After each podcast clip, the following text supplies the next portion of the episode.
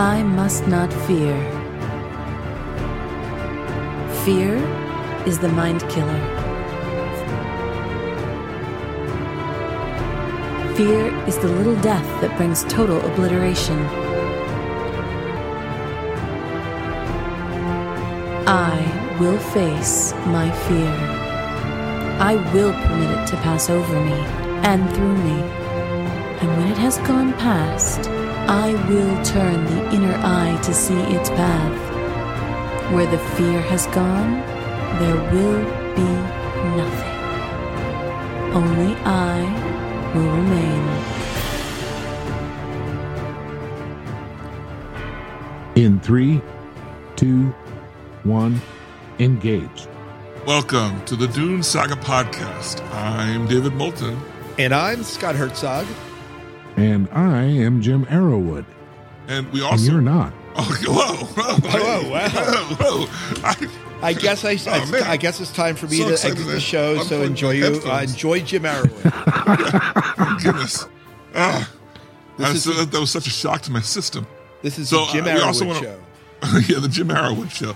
We want to also say hello to all of our friends from the Orbital Sword who may be joining us in this crossover episode between our different podcasts. So, we're crossing streams. Yeah. Unlike the Ghostbusters, we're not afraid.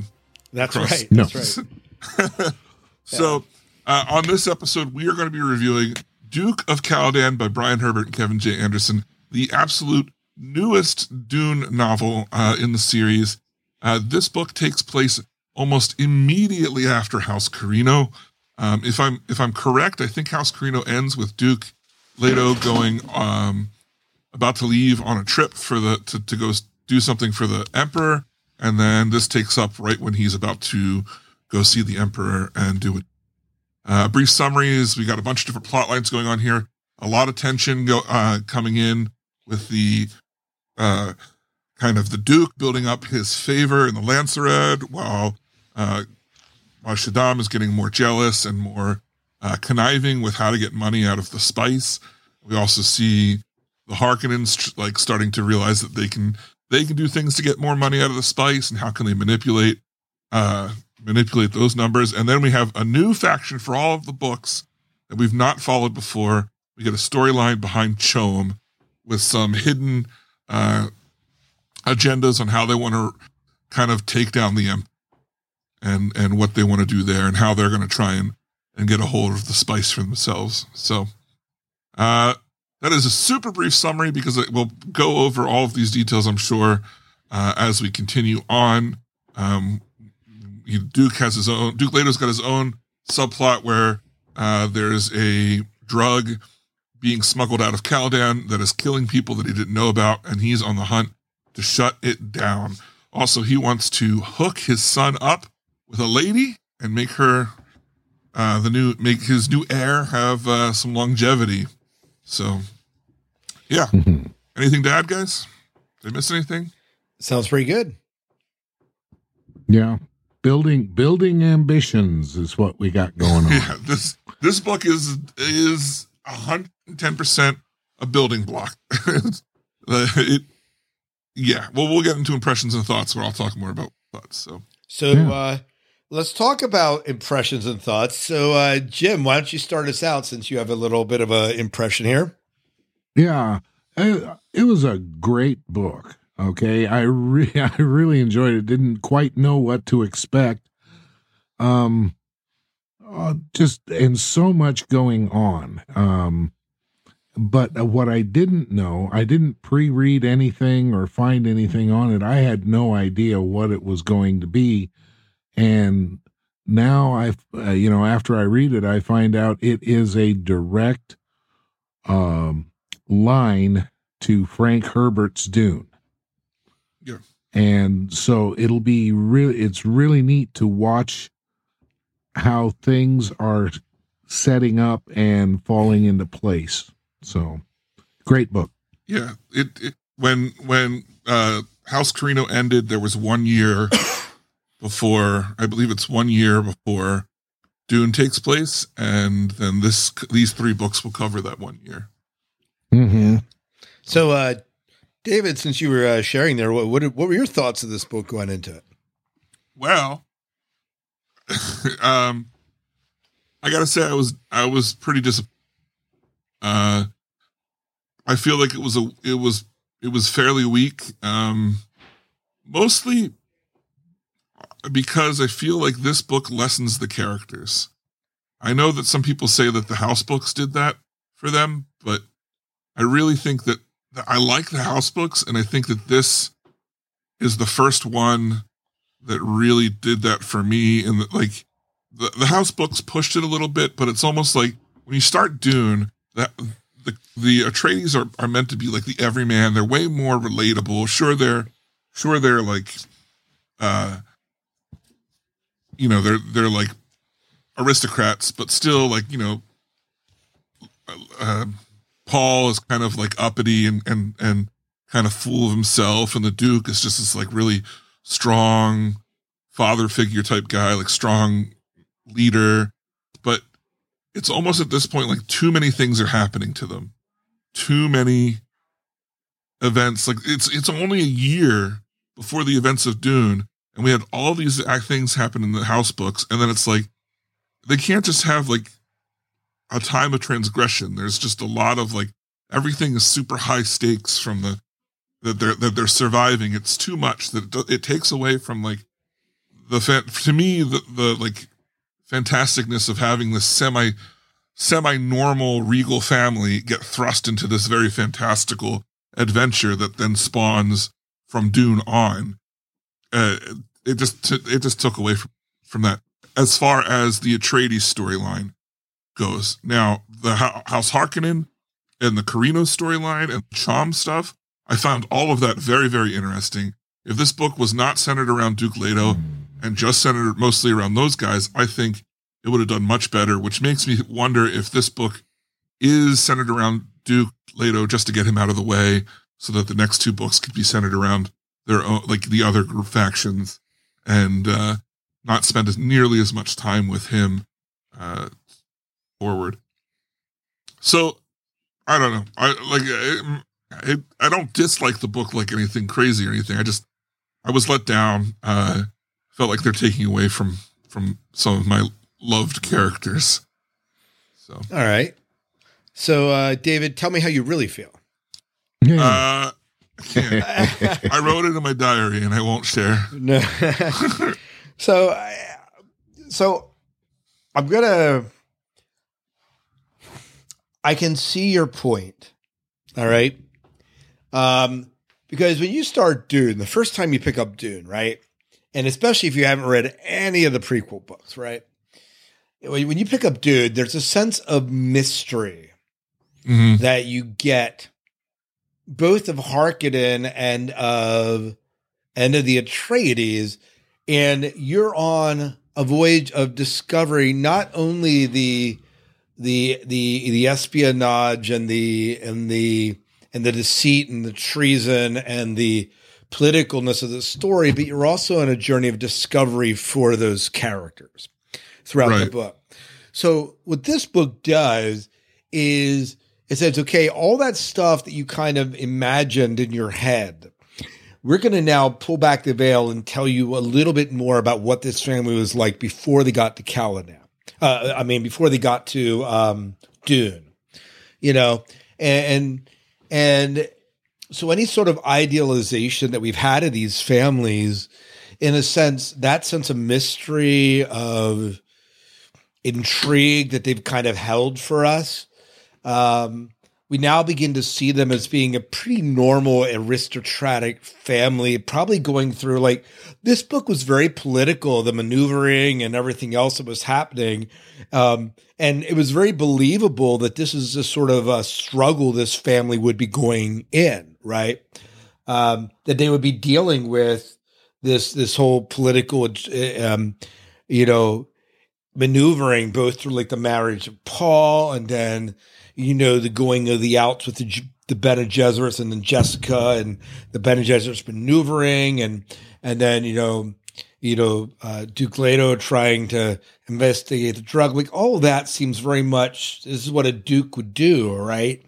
And so it's fascinating to see this sort of intricate workings of the dukedom on Caladan, right? And also to see the egotisticalness of the emperor, you know, put out like, here's a museum that he created just for me and my machinations. Look what I've created. And of course, you know, kind of pissing off CHOAM and the whole,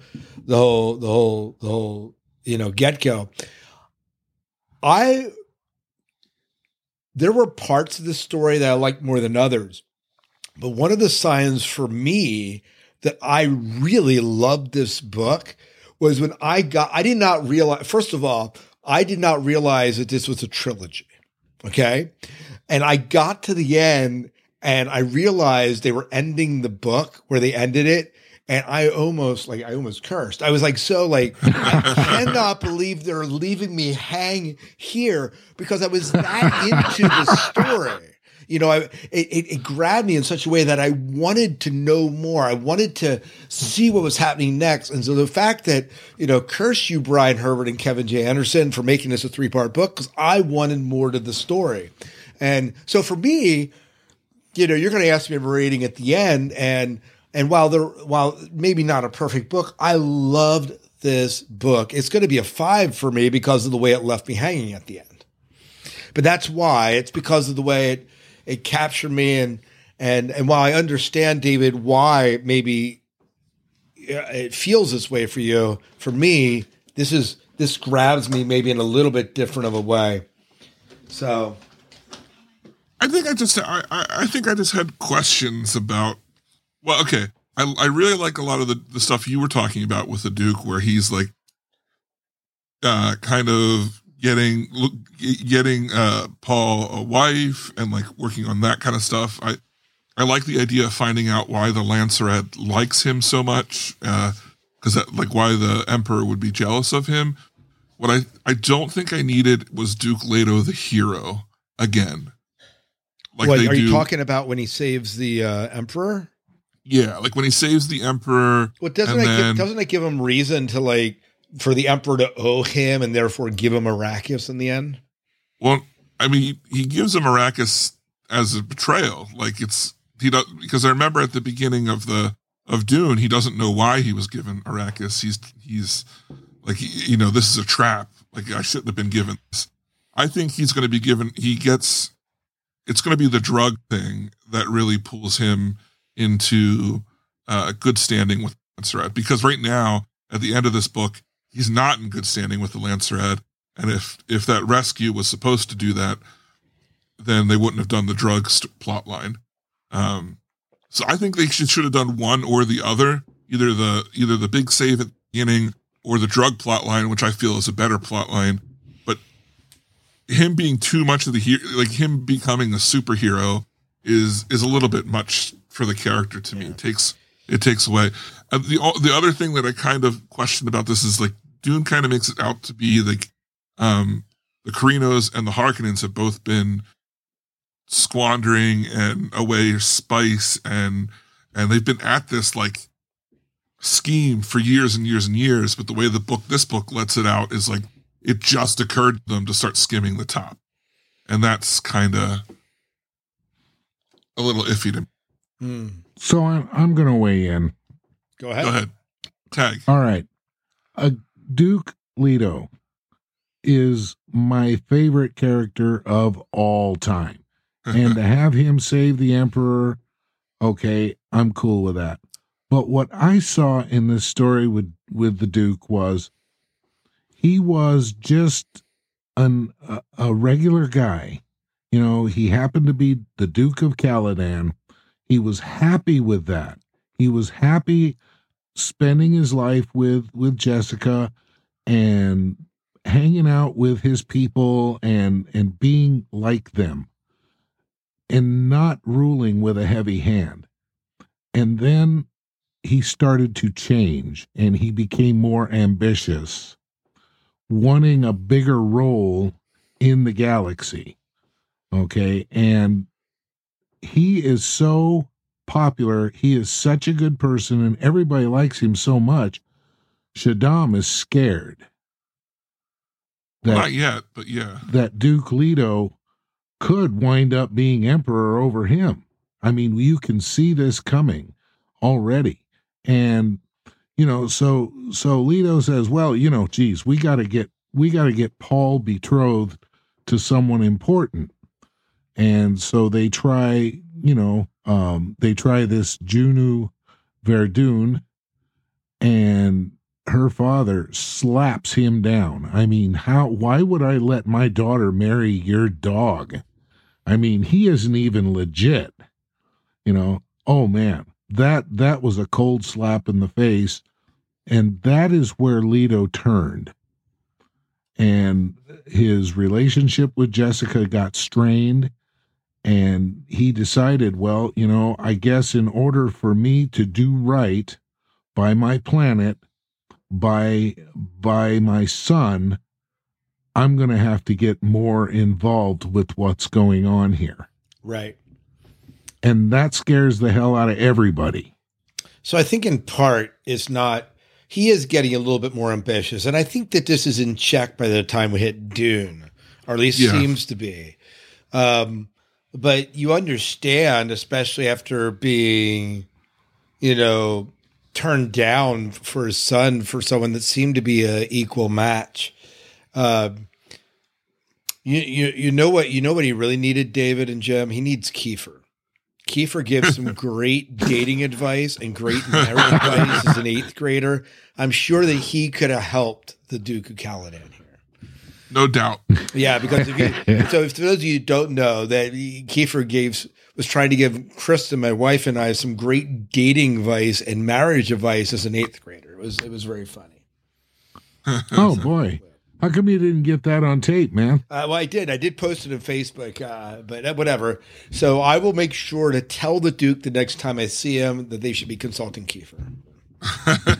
I'm sure that he can help him in this whole issue with Paul, you know. Well, there you go. You know, you got Duke, Lady Jessica, Paul, and Kiefer. That's right. Kiefer right in there. He can advise everybody. He can help Duncan Idaho and. Oh yeah.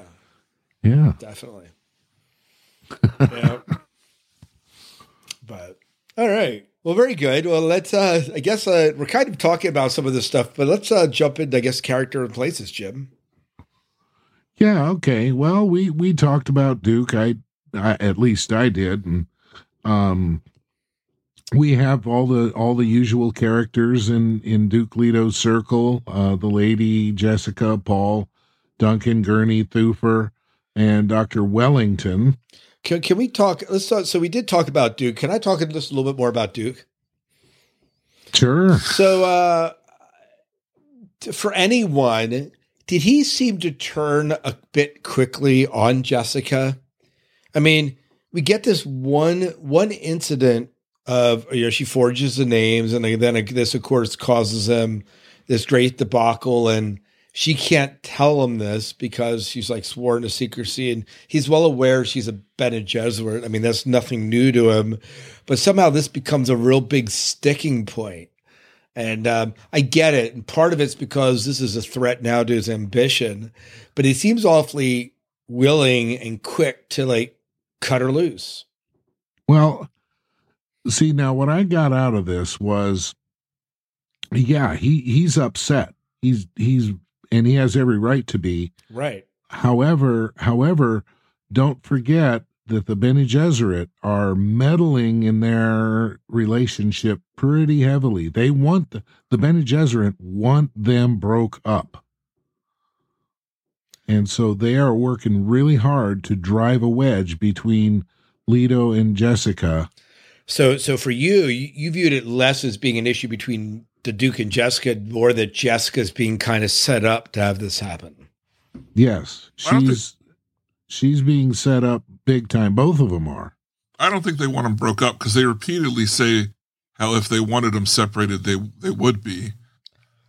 Well, that's a consistent threat. At least maybe the one Bene Gesserit wants them broke up. The one that's kind of an immigrant old, the crazy one. Yeah. Yeah.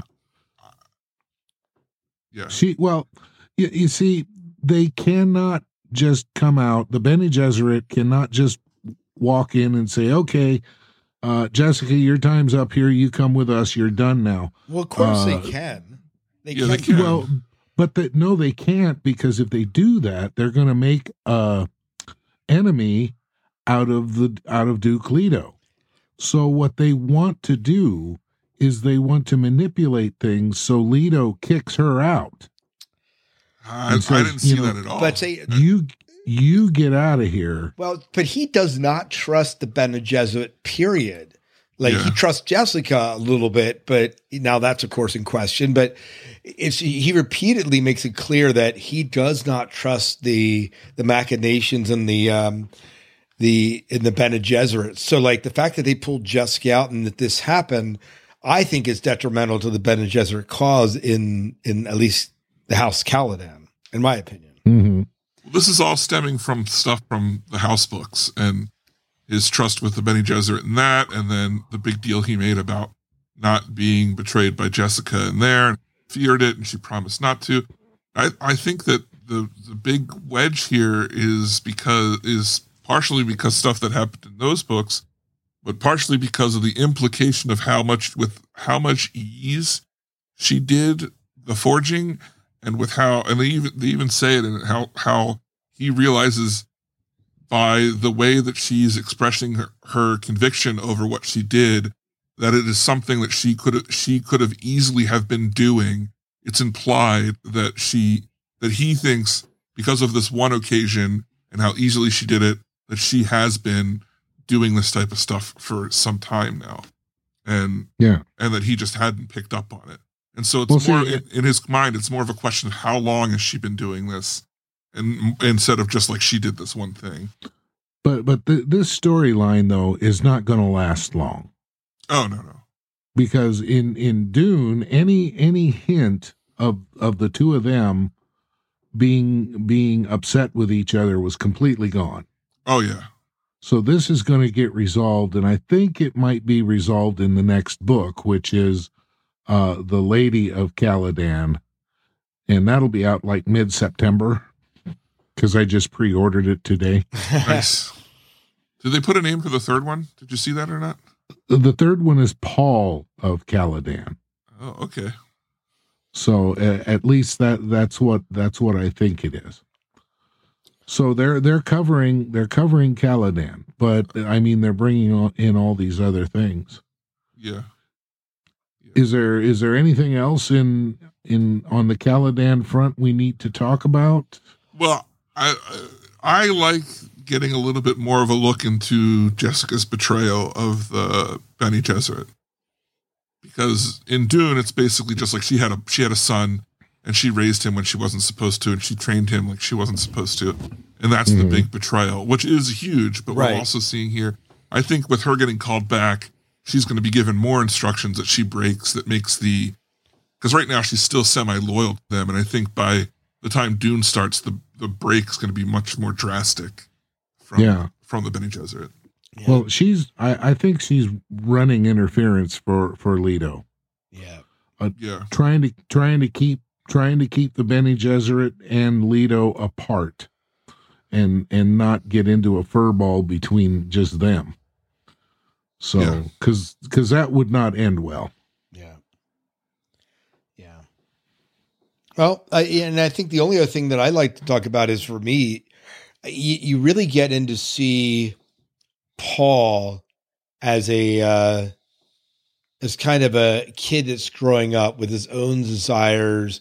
He's having these premonitions of Chani already, here in this book, he's kind of deal with that. And then, he's also trying to prove his manhood and frustrated by the fact that he's a Duke's son, doesn't have a lot of choice in who he marries, at least at this point. Some of my favorite scenes, of course, is when he's climbing up the cliff wall and Duncan joins him, and he has these rites of passage that he's trying to accomplish. And, he's trying, him navigating the electrical storm, all these types of things kind of set him in. So I like the way they're kind of exploring him as a young teen trying to establish his way in the world. And some of this stuff, are echoes of things that you then eventually see happening in Dune, of him navigating not the electrical storms over the ocean, or the Elecran, or whatever they're called, but then in the like the sandstorms and learning to navigate them is not unlike it. So there's kind of echoes and foreshadowings and stuff that we eventually see in Dune, and I did like that in Paul. Isn't he also on a quest to prove to Leto that he is capable of taking over as absolutely. The next Duke. Yeah, absolutely. You know? I mean, this is kind of it seems to be the thing that his mission is like, I want to prove that I'm worthy of the Duke's son, because he doubts it in himself. And so some of this stuff that he's doing is as a way to say, I'm proving to him that I'm able to be the Duke's son, that I'm able to run Caladan especially someday. See, and I seem to remember that him actually saying that. To whom I don't remember, probably Duncan, but... Yeah, he definitely voices it. Yeah. Okay. How about Shaddam, Corrino, the fourth?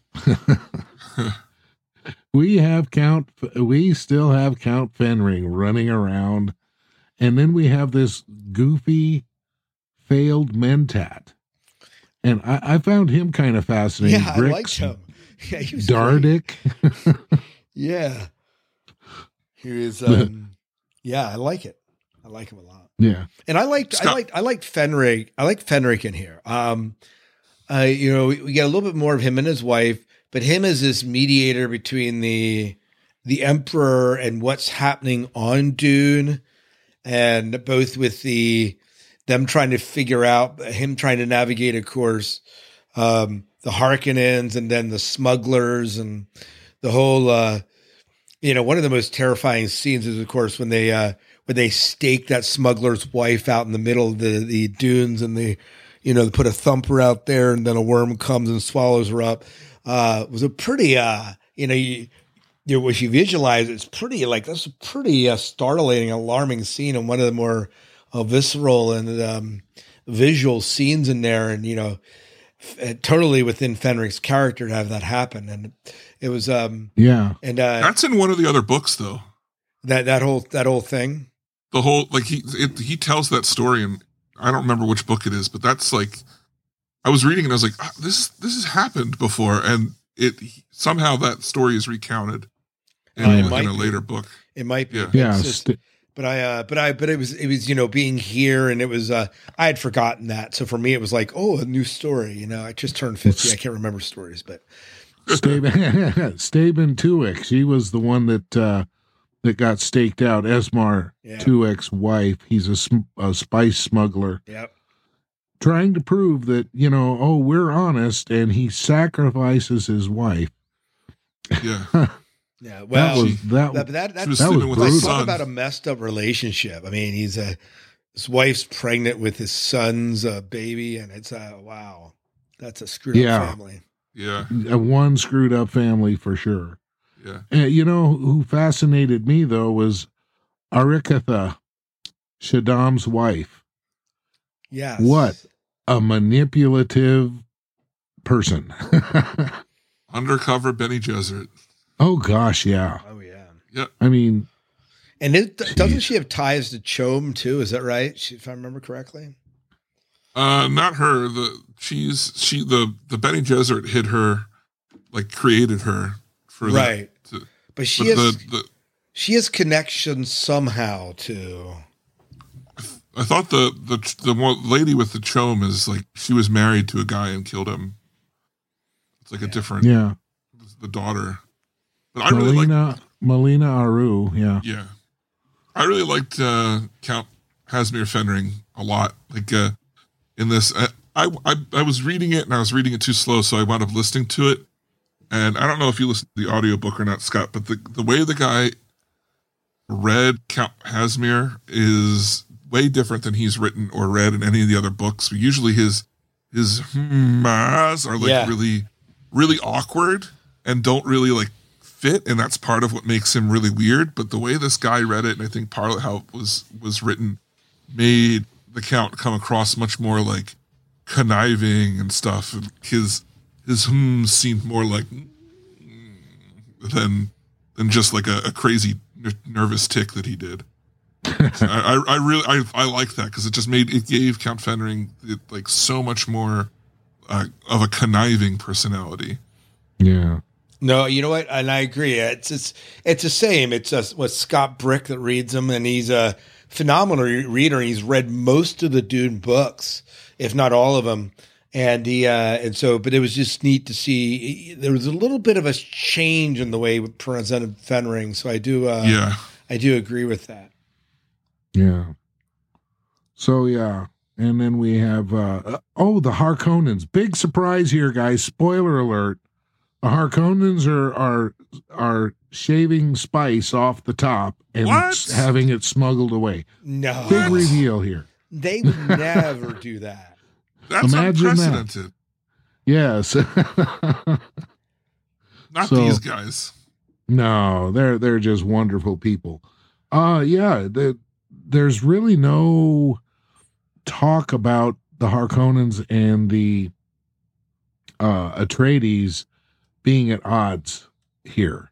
The Harkonnens are doing their own thing. They are stockpiling their own little bit of spice. And it seems like Shaddam knows this is going to happen. Mm-hmm. Okay. And then he sends Fenring to make sure to let them know that, yeah, okay, fine. This, you can do this, but not too much. Yeah. Kind of thing. So, you know, I didn't think they played a huge part other than that, or until, of course, the CHOAM president, Malina Aru, arrives on the scene and we start making deals. Right. Yes. And, you know, she is acting like she is loyal to Shaddam, but she isn't. She's playing both sides against the middle with her son, Jackson, just absolutely turning into a fanatic, trying to eliminate the government. Mm-hmm. This is the first book, correct me if I'm wrong, I think this is the first book where CHOAM has a full plot line dedicated straight to him. Like, CHOAM's always been a threat, and they've always like, you have to check with CHOAM. Like, it's been this big thing that kind of holds everyone accountable, or they don't want to upset them. But I feel like this is the first time we've actually got to see the inner workings of CHOAM and like their real objectives are, instead of just being thrown in the lot with like, oh, CHOAM and the Spacing Guild, we have to keep them all happy because it's like a 5-tier power struggle between all the people to kind of keep balance to the worlds. This is a great storyline of CHOAM. I mean, you have the Emperor, you know, kind of take over a world that they kind of own, and kind of have this whole shrine there to the family, and then basically, you know, the Emperor comes in and puts up a strip mall, and and they get kind of pissed about it, and you know, you kind of get that, and it's like the tipping point for CHOAM, who doesn't really like the Emperor anyways, but it's kind of played along with the Emperor, and it kind of pushes his whole organization, the shadow organization that's kind of behind the scenes that CHOAM's been kind of financing, of disgruntled people that kind of want to break up the Federation or the Empire, I guess, and mm-hmm. You see that kind of playing out here. And I found that storyline kind of fascinating. And within that, they have this, you know, Jackson Aru, who's kind of this radical, like a radical faction within the group that they're figuring out, how can we use what this guy's done to our benefit? And so he really was a fascinating character, especially the conversation he has with the Duke on Caladan. It was kind of a interesting, and then to see his tie with the Caladan drug, like that whole storyline is fascinating to me, and it's going to be interesting to see how that plays out in the future books. Mm-hmm. Yeah, definitely the storyline I'm most excited about. for sure. Yeah. So we have the Bene Gesserit, Helen Mohiam. She's right in the middle of everything as usual. We have Mother Superior Harishka, and the one that seems to be old and senile, who is insisting that Jessica and Leto be broken up, Lethea. Right. So the Reverend Mothers are no mystery to us. Right. No. We've been down this path a million times, but the thing that I really liked about this story, and it was a small moment, probably one of my favorite moments in the book because it was so shocking that it happened, is we always hear about voice, right? Right. And they're going to use voice. It's always a threat. And when they use it, it's always kind of a small thing, stop what you're doing, or leave, or don't talk, or that kind of thing. But here, Lethea uses it to make a girl commit suicide. Yeah, right, bashes her head in the corner of a brick, and it's like, oh, yeah! And favorite part of the Bene Gesserits for me. She makes the other girl film it. She makes one girl film it while the other girl just smacks her head on this corner of this brick until she can't smack it anymore. It's great. Yeah. The other girl's there, YouTube, let's put it up, YouTube, let's go. Yeah. We're going viral. Boop, boop, Instagram. Yeah, but I just thought this is the most... craziest way we've seen voice used that I can remember. It's not just a simple, she really has so much power in it. She just took these two girls over completely. Yeah. Yeah. That was brutal. Yeah. And it shows how dangerous she is. And suddenly everyone's giving her distance now because she's done this. And so she's really she's probably the most fascinating for me of the Bene Gesserit because you just don't know. You don't know really what her motive is. You got hints of it, but you also don't know to what length she's willing to go. And it's just, and so for that is the part of the Bene Gesserit line that fascinated me. Otherwise, this whole wheeling and dealing, secret codes or signing through letter, none of that's new. And, and nor is it very interesting to me. But this is interesting. That part of it's interesting, saying, okay, what are we going to do with it? Yeah. I mean, I think it's partially because we know where the Bene Gesserit storyline's going. They're not going to stop Jessica. They're not going to take Jessica away. They're not going to get Paul. I mean, all that happens in Dune. Right. So yeah, we know what's going on. But that being said, we could say that about this whole storyline. We know where this is going to end up. They're going to end up in Dune, and whatever sort of splits there are in the family, Paul getting married, none of that's going to happen because we know what happens in Dune. But for me, it's these sorts of books are the journey of how do we get there? Okay, we put this family in crisis. How are they going to navigate in a way that leads us up to this next book? It's like watching a train wreck in slow motion. You know this is what's going to happen. Right. And you can't look away. Right. Right. Exactly. That's the way I look at this book and the next two that are coming. It's just, I know what's going to happen. I know the end of this story, but I can't stop looking. So we have Duke Fausto Verdun. I can't remember what his planet was, but isn't he, or was it Lord Attic that had his planet blown out from under him by Shaddam? I think it was Attic because Fausto Verdun's the one that was the father of the girl, right? Yeah, and they're shopping these girls to Paul, and Paul's like, oh yeah, well, that's not the one I was dreaming about, but yeah, I guess she's all right, blah, blah, blah, and all this stuff. And he's just biding his time. And so Leto sends him the invite, and Verdun is like, hey, forget you, buddy. The House Verdun, they run the planet Dross. Is their planet? Dross, okay. So... Wow. And then we have Jessica, Lord Attic. Jessica, of course, asks, doesn't that mean something worthless? Lord Attic, and he gets his planet blown out from under him. So yeah, dude, and that whole, one of my favorite parts about that whole thing is when they go in and the daughter is like thrown from the ramparts, right? And you see the conflict of that one soldier is just questioning. There's like an ethical quandary that he's wrestling with. And even after he's done, he's doing what he's been commanded to do, but he's questioning whether that was the right thing to do.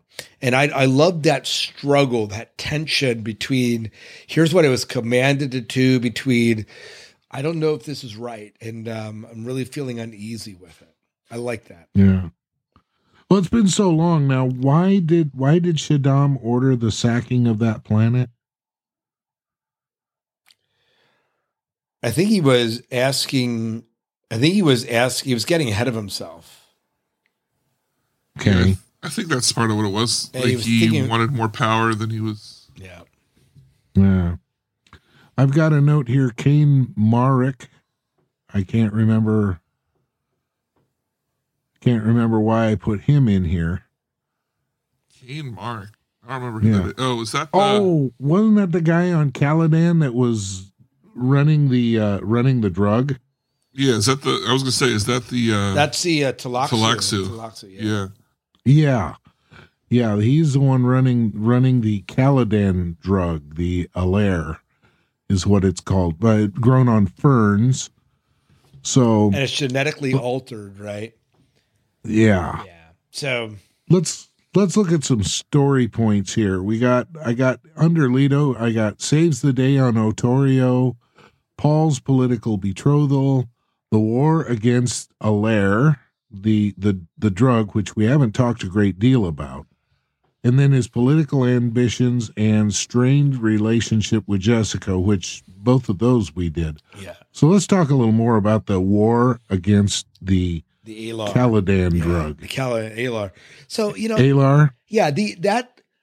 First of all, I love the fact that we got in here. We got to see Leto being like Duke. Like, he realized he's a Duke of a planet and there's many people, many religions. And you see him honoring that with this one tribe, right? I forget the name of the tribe in the north, who uses Alar to kind of, as a part of their religious practices. And then he's throwing at odds because people start dying from this Alar. And at first he doesn't realize what's going on, right?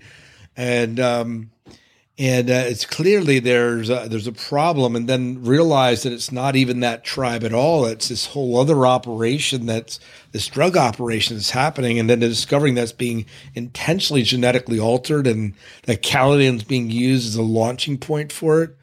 This is I like the way this story kind of unfolded. Well, it was just such a surprise to him. I mean, he heard, he hears, the first thing he hears about is this Caladan drug. Right. One of the guys is, one of the nobles is pissed at him because someone died in his retinue, and suddenly he's accusing him of providing this drug from Caladan, and he knows nothing about it. You know what? I think that was Lord Attic, because his son Raolin was the one that died from the overdose. Oh, yeah, that makes sense. And Verdun's planet is the one that got blown out from under him, Dross. Yeah. So, but yeah, I mean, he's just, what? Caladan drug? What Caladan drug? Yeah. And, of course, Attic accuses him of knowing about it and, trying to replace it, the spice shortage, and trying to replace it. I think what's fascinating about that whole story is, as Duke, he's like, I know my people. I know what happens on my planet. And suddenly to be told that this is happening right under his nose, he feels stupid. He's like, how can I not know that this is happening? And it's not like he can go to these nobles and, and plead denial. He's responsible. It's like something happens in my classroom that I don't know about. I'm being called an account to it. And, this is frustrating. And suddenly, you're much more vigilant. You're much more aware. And this is what the Duke's doing, right? Yeah. Well, he didn't waste any time. No. trying to put that down. And, you know, I was really surprised at the amount of resistance that the drug runners were putting up. I didn't think they would have that much. And then the area that they were using to cultivate this thing must have been huge. It sounded like almost a half the planet. Yeah. Well, you know, a lot of resistance, but you understand Jackson Aru is kind of behind it, you know, is kind of, or seems to be somehow in league with it. At least it's indicated toward the end of the book. And suddenly you're like, oh, so this is being financed this is financing something way larger, you know? Yeah. Yeah.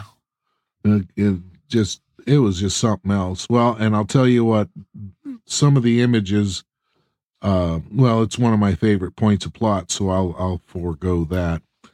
How about good old Shaddam builds this huge freaking museum to himself on the planet Otorio, and as you said, he paves over the graves of people who live there, and then when it gets blown up, he's going to tax everybody to pay for it and make up for the loss. Yeah. Yep. Yeah, sounds like Jackson the Spice. What a wonderful guy! I like him a lot. Yeah, a hero, a real hero. Yeah. Welcome to corporate America. I'm just kidding. Yeah.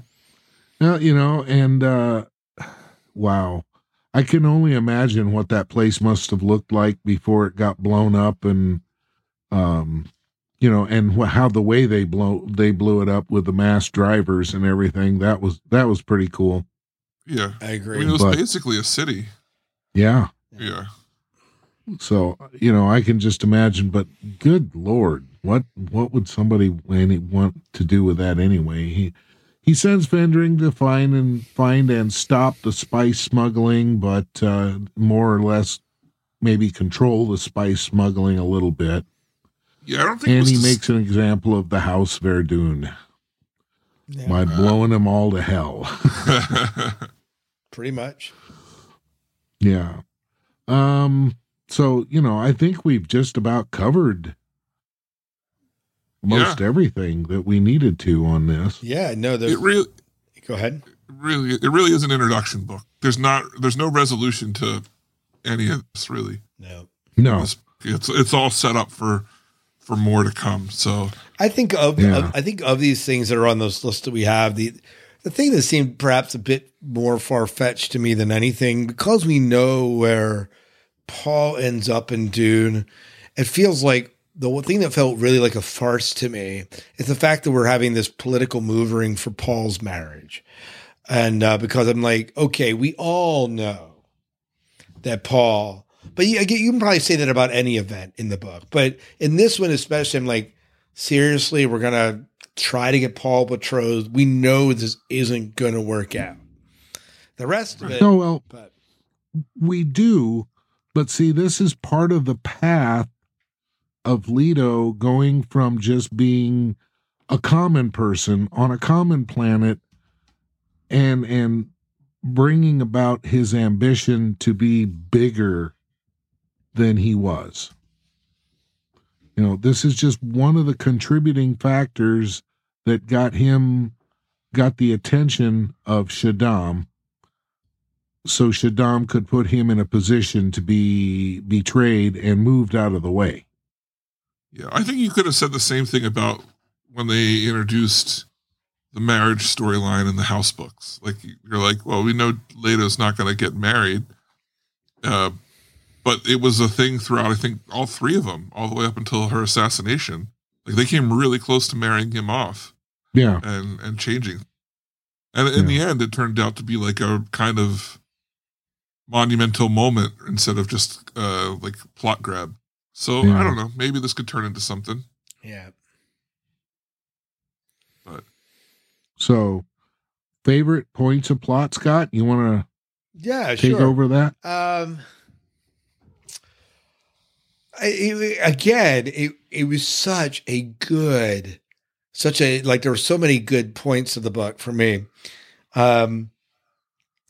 I loved the battle over the Caladan, the fields where the Caladan trug when they kind of flush out and you first meet the Thlaxu. guy there. Like that whole battle is pretty good. I love the throwback to using shields and the laser guns. I thought that was a neat tie-in. Oh gosh, yeah, I forgot about that. That that was really cool. And like even like the scene when like they're walking through town and Paul like saves Duncan Idaho when that blast. Like some of those are neat spots.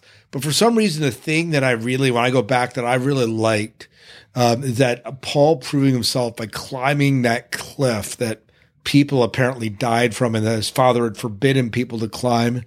And on one hand, he's like being this rebellious kid saying, okay, Dad, you told people not to do this. I'm going to show you I can do it. I can accomplish it. So there's that side, but it's more than that. It's he's proving to himself that he's able to be in a sense is manhood. And for some reason that scene sticks out to me as one that I like, but I don't know if it's my favorite. Don't know if it's my favorite point of plot, but it's a point of plot that sticks out for me. That and him saying, look, Duncan, what an idiot I am. Yeah, exactly. Yeah. But I also like how Duncan doesn't really judge him in that. It comes alongside him and is there for him if he needs him, but you know, really kind of walks with him, even though he initially is alarmed and chastises him, you know, in the end kind of walks with him until he finishes him. Yeah, yeah. Well, I like that scene for the part that you didn't really talk about was that the way that Duncan scolds him and actually teaches Paul something that I think becomes a core part of his character, and that's in putting the people first, right, above himself, because he basically says, he's like, so you get in trouble for this, I get in trouble for this.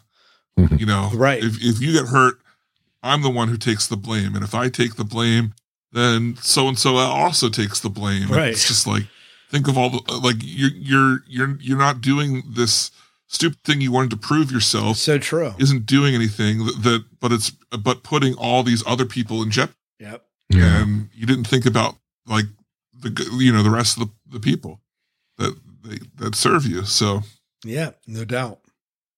So maybe he wouldn't make such a great Duke. Not at that point. Not yet. Yeah. He's growing into it. Yeah. For me, I mean, as much as I felt like it was a bit much, I really actually enjoyed the like, I don't want to say bombing, but the smashing of the city. I thought that was kind of a cool story, and it really did hold a lot of weight, especially establishing like Leto's workers and how they wanted to kind of relax. And I like the pun there. You know, it really held a lot of weight, especially when those rocks crashed down. That was a lot of weight. Yeah. A lot of force, purpose. A lot of force in that. So good, I didn't even realize it. Yeah, and I actually like Paul saving Duncan Idaho's life with shield kind of accidentally, but on purpose. And yeah, there was a lot of there wasn't very many like huge, big moments other than like I already mentioned, I liked when they manipulated that girl into hanging her head on the brick. But I think there were a lot of small moments in this one that just kind of like kept my attention pretty good. Mm-hmm. Yeah. Yeah. You know, I'll tell you what, for me, as far as a favorite point of plot was concerned, that there was almost too much to choose just one thing, you know. Yeah. But I'll tell you what, when Gurney took off on that killing spree, running across, no shield, 2 swords in his hand, and you know, just absolutely going after the bad guy.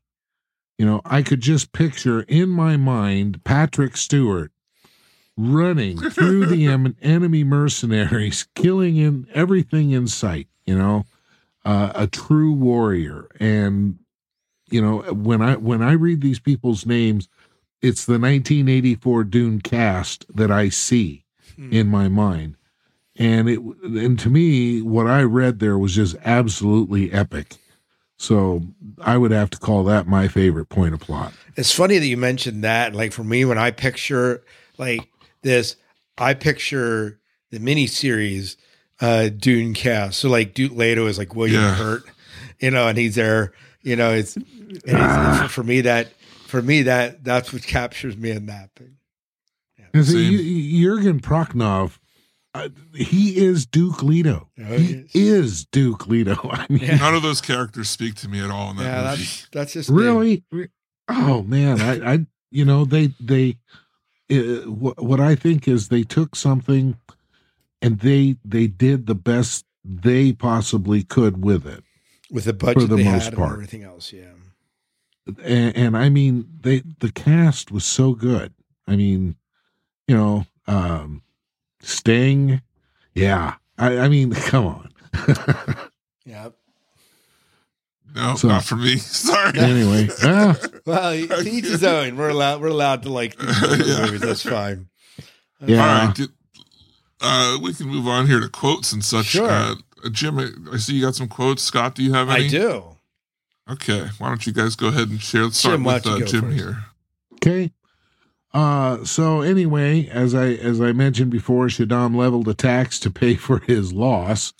And someone said, okay, the tax will last only until it pays the deficit in Shaddam's treasury. After the expense of the Corrino Museum and the expansion of his Sardaukar Corps. And then how long will that be? When has a temporary tax ever remained temporary? Rulla asked, sounding shrill. Yeah. Ain't that the truth? Facts. Ain't that the truth? Yep. Yeah.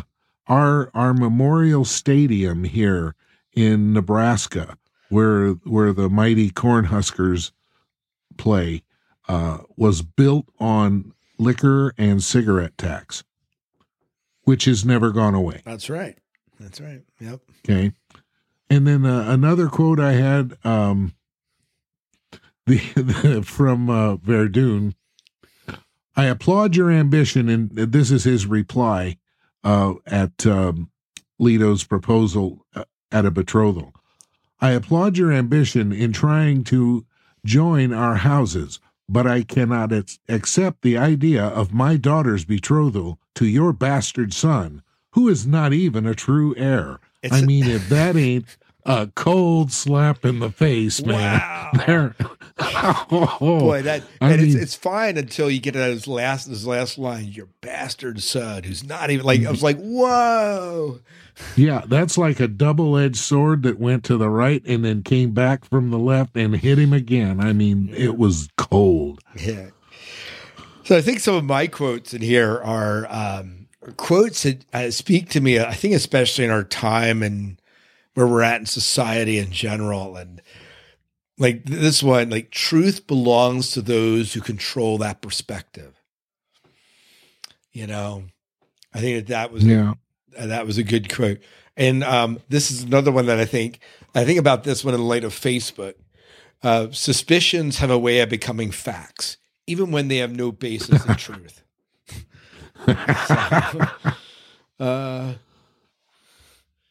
Yeah, I had those as well. The only, for the same reason, I had another one from Dr. Wellington Yu in his private medical journals. He says, the difference between delirium and insight is only a matter of perspective. Yeah.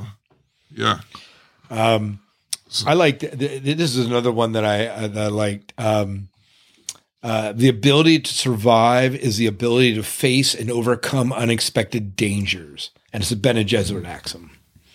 I thought it was good. Okay, well, let's move on to our ratings and closing thoughts here on the book. So I guess start with your rating of the book, and then something. Do you feel this one is a good starting point? Let's twofold. Do you feel like you needed to read the three books before it? And do you feel like this is a good starting point for someone who's never read Dune? Or should they start somewhere else? Let's start with Jim. Okay. All right. I thought this is an amazing story. It directly leads to the events of the original Dune. All of the intrigue and plotting that leads up to the rise and fall of Duke Leto is just excellent.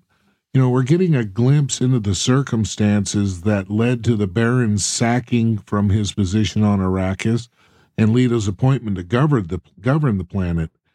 and the Emperor's dealings with overambitious underlings, having the benefit of knowing what will happen, it's cool to watch these pieces fall into place. It's kind of like watching how a football game turns out when you already know the score, and in a good way. Okay. I'm rating it a 5 out of 5. And I'll tell you what, anybody who asks, anybody I talk to, I tell them, read Frank Herbert's Dune first, and then go back and start with the first 3 books that we read. I can't even remember. Butlerian Jihad.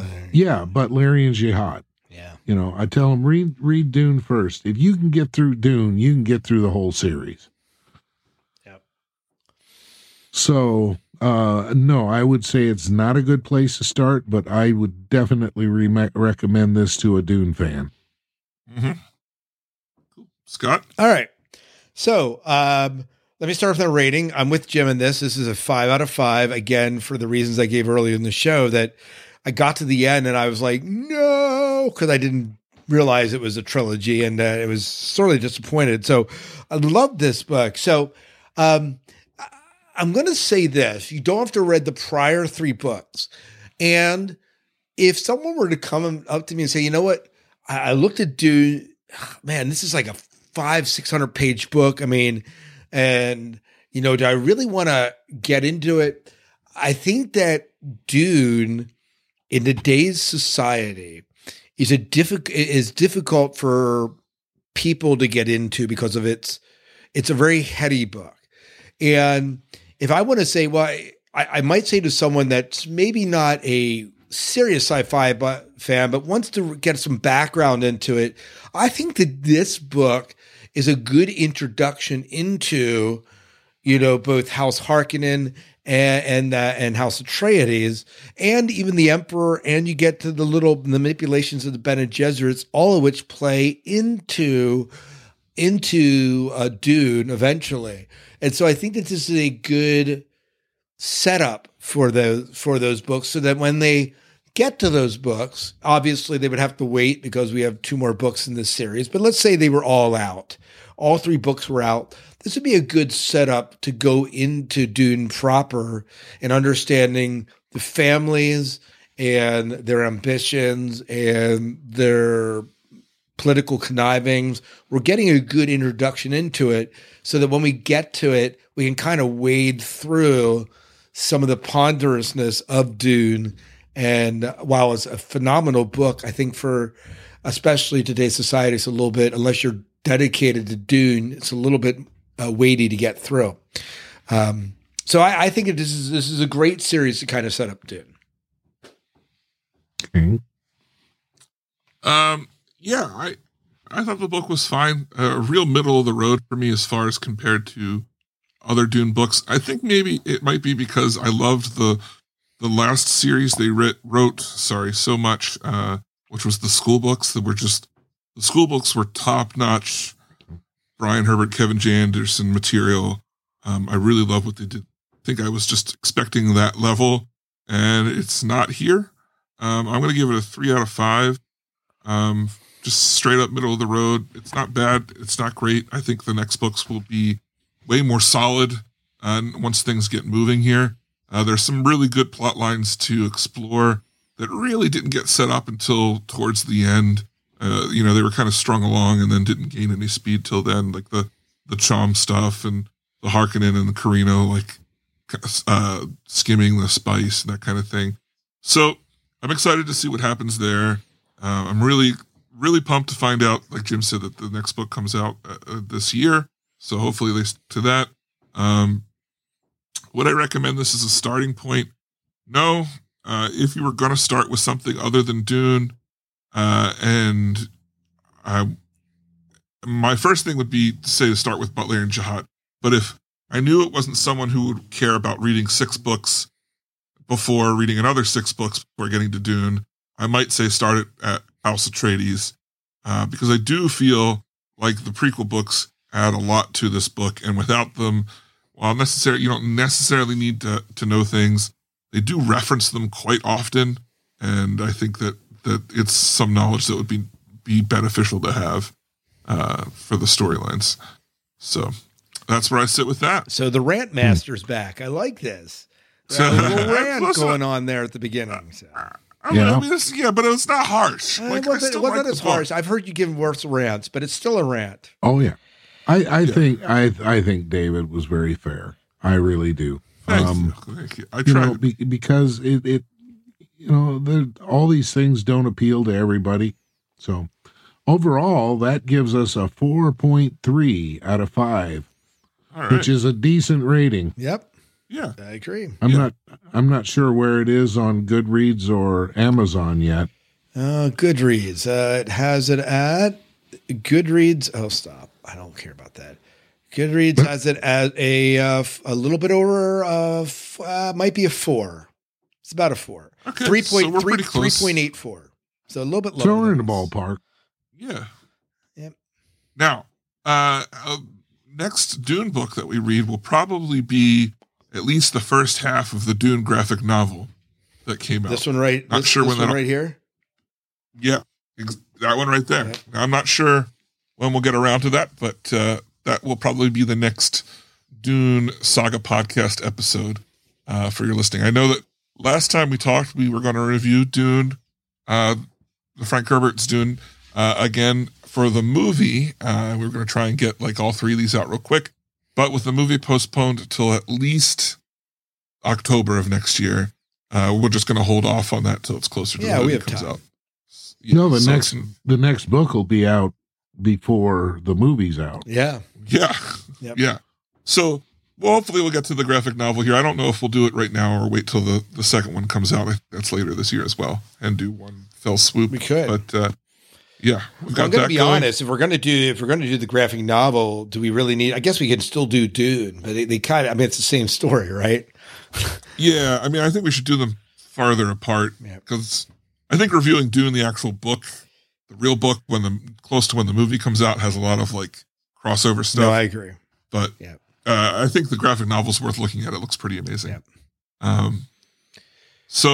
But if you're an Orbital Sword listener, which is a podcast we do with some regularity, we switch between sci-fi and fantasy books, and this being our sci-fi, that means the next book that we're going to be reading is Tower of Dawn by Sarah J. Maas, which is book 6 or 7? 6. Book 6 in the Throne of Glass series. And there's a total of 7, so we're almost the whole way through that. So we've got that set up, and we have another great sci-fi book called Red Herring, was that what's called? Red Feather? Red Rising. It's called Red Rising. That's the sci-fi book we're going to be doing after Tower of Dawn. So if you like our reviews of books and you like sci-fi, you like fantasy, definitely join us over at Orbital Sword, which can be found on all your podcast venues. So now, best way to contact us if you want to talk about Dune is dunesagapodcast@gmail.com, or if you want to talk to us about general book reading is to hit us up at orbitalsword@gmail.com. Of course, we have a voicemail that you can also call. And Scott, what's that number? Oh, I don't have it in front of me right now. It's 1-260-577-CHAT.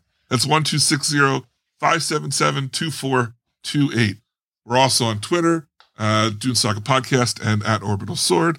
And we've got dunesagapodcast.com as well as orbitalsword.com. Thanks everyone who has supported us on Patreon, both now and in the past. We definitely appreciate it.